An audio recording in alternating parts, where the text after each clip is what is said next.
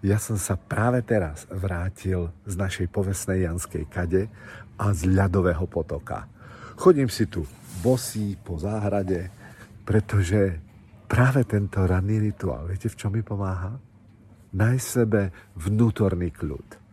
A ako hovorí klasik, ak nenájdeš vnútorný kľud v sám v sebe, tak darmo ho budeš hľadať niekde inde. Môžete zmeniť prácu, môžete, môžete opustiť e, ľudí okolo seba, môžete opustiť priateľov alebo niekoho, koho máte radi, len preto, lebo hľadáte niečo nové. Hľadáte ten kľud, ktorý vám, ktorý vám to okolie dneska nedáva. Možno vás to už prestalo naplňovať. Ale viete čo? Môžete sa odstreliť aj na Mars, alebo na Neptún, alebo na ktorúkoľvek inú planétu.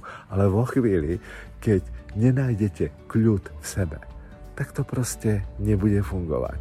A ten typ, nájdite najbližší potok a choďte sa do neho ponoriť. Choďte sa prejsť, alebo sa prejdite niekde po lúke, tak, že nebudete mať nič obuté, nič, nič oblečené. No, niečo si na, na, dajte na seba, aby vás, aby vás neodviezli. Ale skrátka, dobre, čo chcem povedať teraz vážne. Nájdite kľud v sebe a uvidíte, že život bude fungovať o mnoho lepšie. Nepomôže ho hľadať v iných ľuďoch. Majte sa krásne. Zdraví vás Peter Urbanec.